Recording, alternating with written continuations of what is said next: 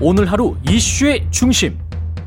당신의 아침을 책임지는 직격 인터뷰. 여러분은 지금 KBS 1라디오 최경영의 최강 시사와 함께하고 계십니다. 네, 서울과 수도권 집값이 5개월 만에 상승세가 한풀 꺾였다는데요. 정부의 이사 주택 공급 대책 이후에 청약 대기 수요가 좀 늘고 보유세 부담까지 더해지면서 매수세가 감소한 것으로 풀이되고 있습니다. 전세 시장 역시 안정세를 찾아가는 모습이고요. 부동산 시장의 흐름, 선거 이후에는 또 어떤 변화가 있을지 이광수 미래에셋대우 수석연구위원과 자세한 이야기 나눠보겠습니다. 안녕하십니까? 안녕하십니까? 예. 오랜만에 뵙습니다. 예. 예. 일단 뭐 현재 상황, 시장 상황부터 좀 이야기해 주시죠. 예. 일단 최근에 서울을 중심으로 해서 가격 상승률이 좀 둔화되고 있습니다. 예. 어, 그래서 상승률이 둔화되고 있다. 예, 그렇습니다. 상승은 하고 있다. 예. 그렇습니다. 근데 예, 저희가 실거래가로 직접 파악을 해보면요. 예. 어, 직전 거래대보다 예. 거래 가격보다 떨어진 비율이 한 40% 정도 되고요. 40%. 예, 그 다음에 고점 대비해서 음. 떨어지는 비율은 50%가 넘고 있습니다. 아, 절반 정도가 예. 넘네요. 예, 그래서 그런 차원에서는 조금 음. 상승세가 확실히 둔화되고 있고 음. 이런 상황이 좀 이어지면 예. 하락까지도 예상하고 예상할 수 있다 이렇게 이제 판단하고 있습니다. 또 하나 주목되는 건 예. 거래량이 급감하고 있습니다. 거래량이 급감하고 있다. 예. 어, 현재 수준 3월 서울 아파트 거래량이 1,733건 이어서요. 음. 전월 대비해서 54%가 감소했고 예. 전년 동기 대비해서 61%가 감소했습니다. 이 거래량이 급감하고 있는 게 어떤 의미인가요? 수요가 감소하고 있다는 얘기입니다. 수요가 감소하고 있다. 예, 살 예. 사람이 없다는 거죠. 현금 줍줍이라는 말이 유행했었잖아요. 그렇죠. 현금이 그렇게 많다고 그렇습니다. 어, 이야기를 했는데 예. 그 사람들은 다 어디 갔을까요? 그 사람들은 현금 많으신 분들은 예. 이제 집을 안 사는 거죠. 그렇죠. 예. 왜냐하면 살 이유가 어, 크게 줄고 있습니다.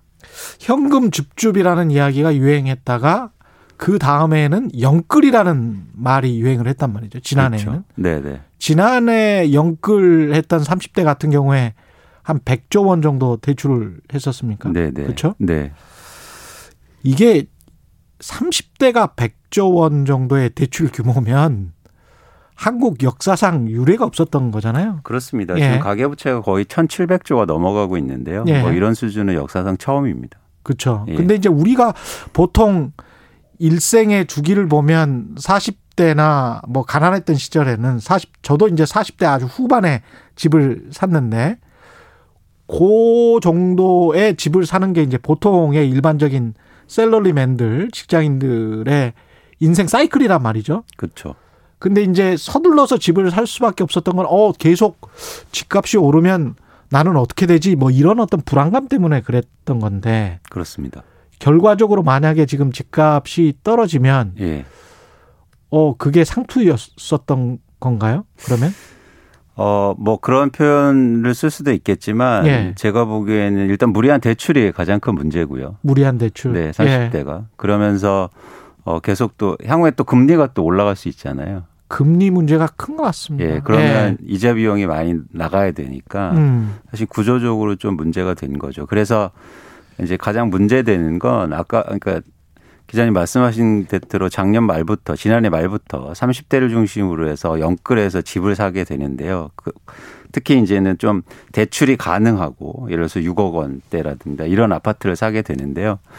어, 사실 이게 그 항상 어 과거에도 보면 집값이 어떤 변동 직전에 일어나는 현상들입니다. 어, 그러니까 집이 없으시거나 무리하게 대출을 받아서 사는 사람들이 확 증가할 때가 예. 변곡점을 임박하고 임박했을 때 나타나는 현상들이죠. 마치 이제 주식 시장에서 장이 너무 좋으면 네, 뭐 신용으로 해가지고 아주 무리하게 초보 투자자들이 막 사잖아요. 그렇습니다. 그러면 사실은 그때는 고수분들은 쫙 빠져나가시잖아. 그렇죠. 예. 그런 현상인 것 같습니다. 그렇습니다. 실제로 지금 어떤 상황이냐면 예. 예를 들어서 고수들은 뭐 이런 말씀 좀 그렇지만 고수들은 다주택자잖아요. 예. 다주택자들이 서울 아파트를 사는 비중이 예. 저희가 통계적으로 나오는데요. 음. 2019년도에는 어 10.5%였습니다. 예. 그러니까 10명 중에서 한, 한 명 반 정도가 다주택자가 집을 한 채 더 샀어요. 근데 지금은 이게 올해 1월에는 5% 미, 5%대로 떨어졌습니다. 어. 그러니까 뭐냐면 이제는 다주택자 돌 많은 사람들이 집을 한 채 더 사고 막 이러지 않는다는 거죠. 그렇죠. 예. 아무래도 다주택자들은 또 본인이 살 집이 아니고 수익성을 추구를 하잖아요. 그렇습니다. 그러면 결국은 임대료를 일종의 배당금처럼 생각을 하면서 임대료 계산도 월세 계산도 해서 해야 될 것이고 그렇습니다. 나중에 시세 차익을 계산을 해본다면 지금의 가격을 굉장히 골똘히 보겠죠. 그렇죠. 또 하나 뭐냐면 이제 예. 법인도 있잖아요. 예. 법인은 진짜 투자자인데 예. 법인은 2019년도에 이 비중이 전체 매수자에서 8.5%를 차지했는데요. 음. 지금은 0.3%예요. 아. 그러니까 지금 법인으로 집을 사는 사람 없어요. 그렇게 되는군요. 예. 점점 아까 그래서 이제 거래량이 급감하면서 수요자가 감소하고 있다. 네. 근데 이제 정부는 계속 신도시는 하겠다는 것이고 LH 네. 사태에도 불구하고 네. 게다가 이제 보유세가 상당히 좀 부담이 특히 뭐 강남 같은 뭐 한 채 20억짜리 넘는 거 한 두세 채 가지고 있다. 네. 그러면 5, 60억 정도 되는데 네. 그런 사람들은 보유세 부담이 크게 늘어나잖아요. 그렇습니다. 예. 두배 정도 인상되죠. 보유세가. 그렇죠. 네. 그렇게 되면 자신이 뭐 2억, 3억의 연봉자라고 할지라도 1년에 재산세로 몇 천만 원을 내야 되면 부담이 되거든요. 그거는. 그렇습니다. 예. 사실 돈 있는 분들이 세금을 가장 싫어하세요. 예, 그래서 이렇게 그렇죠. 세금이 올라가면 가장 예. 먼저 액션을 합니다. 음. 예, 왜냐하면 형 그거는 세금은 진짜 없는 돈이 거든요. 예. 예, 나가야 그렇죠. 되니까 무조건. 나가야 되니까. 예, 예. 그러니까 세금을 줄이기 위한 예, 게다가 재산세 같은 경우는 1년에 한 번씩 꼬박꼬박 내야 되니까. 그렇습니다. 그리고 부동산 세금이 또 무서운 게 예. 회피할 수 있는 방안이 없습니다. 행복할 수 있는 방 회피. 회피, 회피. 아, 도망칠 수 있는 방안이 예, 없다. 절세라든가 이게 불가능하죠. 딱 보여버리니까. 명확하게 나타나니까 등기가 돼 소유가. 있고. 예. 그러네요. 그래서 부동산 세금이 원래 가장 무서운 세금이라고 합니다. 음. 그래서 이런 저항도 큰 거예요. 아, 그렇겠습니다. 예. 예. 그래서 부자들이 그림 모으고 그러는 거군요. 그, 그죠. 그거는 이제 숨기, 지하실에 숨길 수 있으니까. 그렇죠. 지하실에 숨길 수 있으니까. 예. 근데 아. 이, 이 부동산은 못 숨기잖아요. 예. 예. 이게 정부 정책의 영향이 지금 조금씩 효과를 발휘하고 있는 겁니까? 어떻게 보세요? 그러니까 명확하게 저희가 아셔야 될 게 정부가 그동안 사실 투기 수요 억제를 기치로 내걸고 예. 정책들을 내세웠죠. 음. 그런데 이런 금리가 인하되고 유동성이 확대되는 시장에서 그런 어떤 투자 수요를 줄이기 위한 정책이 세지 않았어요. 그만큼. 예. 본격적으로 세진 건 지금부터예요. 음. 그래서 많은 전문가들이나 시장에서 어떻게 생각하시냐면 니네 정부에서 그렇게 했는데도 집값 못 잡았잖아. 사실 여기서 전제가 필요한 게 그렇게 열심히 하지 않았다는 거예요. 그동안. 정부가 올해부터. 아. 올해부터 그래서 보유세가 올라가고 양도세 올라가고 이러지 않습니까? 음. 그동안 한 적이 없어요. 이 정도로까지 올라가지는 않았기 때문에 그렇죠. 지금에야 현타 그렇죠. 현실적으로 인식이 된다. 그렇죠. 예. 이게 정책의 어떤 시간차가 있는 거죠. 그래서 저는 그러니까 정책을 판단할 때 이런 거죠. 그동안 수요 억- 뭐 투기 수요 억제하고 투자 수요 억제하려고 노력 엄청 노력했는데 못 잡았잖아. 그래서 네. 잘못한 게 아니고요. 이제부터 효과가 나타나기 시작합니다. 음. 근데 이 부분에 대해서 이제 시차가 예. 다른 거죠.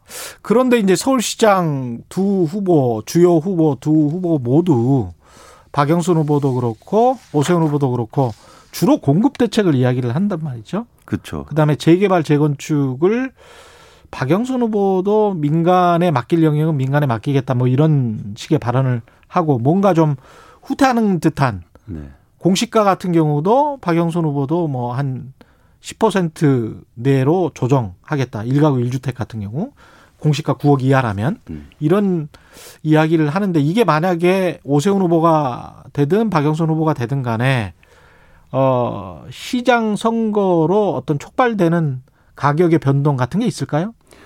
그러니까 이 지점에서 음. 제가 이제 말씀드리고 싶은 게 우선 예. 그 시장의 움직임은 그러니까 인과관계가 있고 상관관계가 있잖아요. 그렇죠.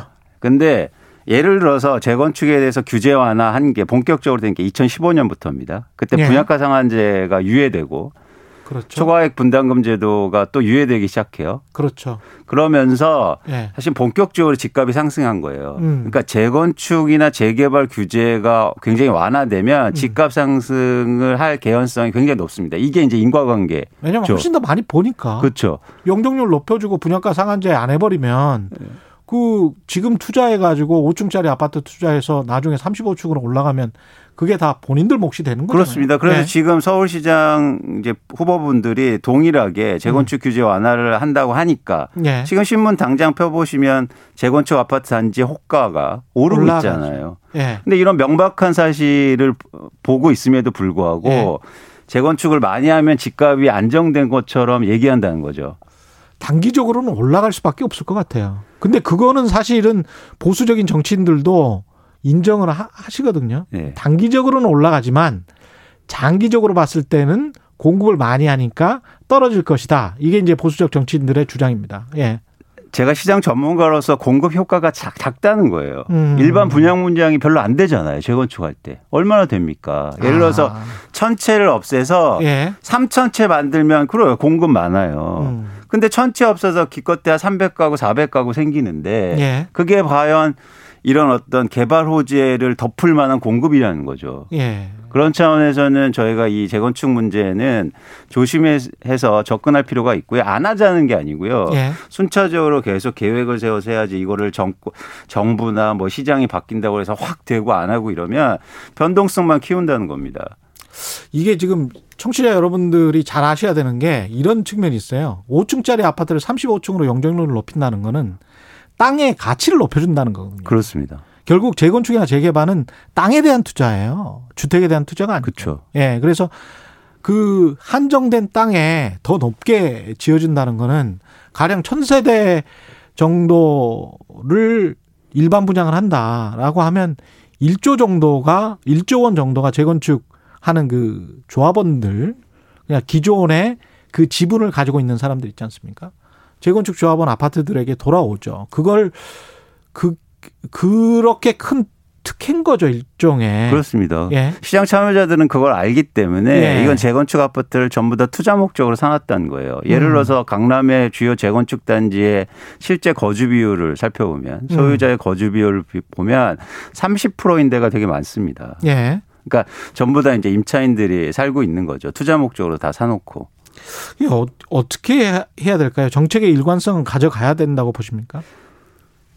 그렇죠. 음. 그러니까 정책이 그러니까 두 가지가 필요한데요. 예. 하나는 뭐냐면 그러니까 부동산 정책을 할 때 제가 전문가로서 말씀드리면 예. 시장을 분석하는 입장에서 두 가지가 달라야 돼요. 하나는 뭐냐면 복지와 음. 시장이 있는 겁니다. 예. 근데 이게 자꾸 혼동되는 거예요.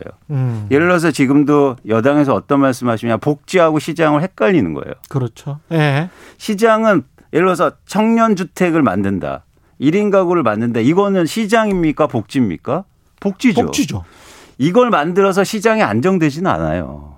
그렇습니다. 예. 저 그, 그, 그렇죠. 예. 그래서 예를 들어서 지금 그렇다고 어- 강남 집값이 떨어지지는 않거든요. 않죠. 예. 1인, 1인 가구 만들 수 있고 청년 가구를 위한 복지를 위해서 아파트를 많이 만들어주는데 어떻게 여기 집값에 영향을 미치는 거야. 근데 이걸 혼동하고 있다는 거예요. 음. 시장은 다르게 움직이는 거예요. 그래서 네. 시장의 가격을 안정시키고 시장의 매, 시장을 움직이기 위해 의도적으로 움직이기 위해서 시장의 메커니즘에 대한 이해가 필요한 거죠. 예. 예, 시장이 과연 어떤 원인으로 움직이는가.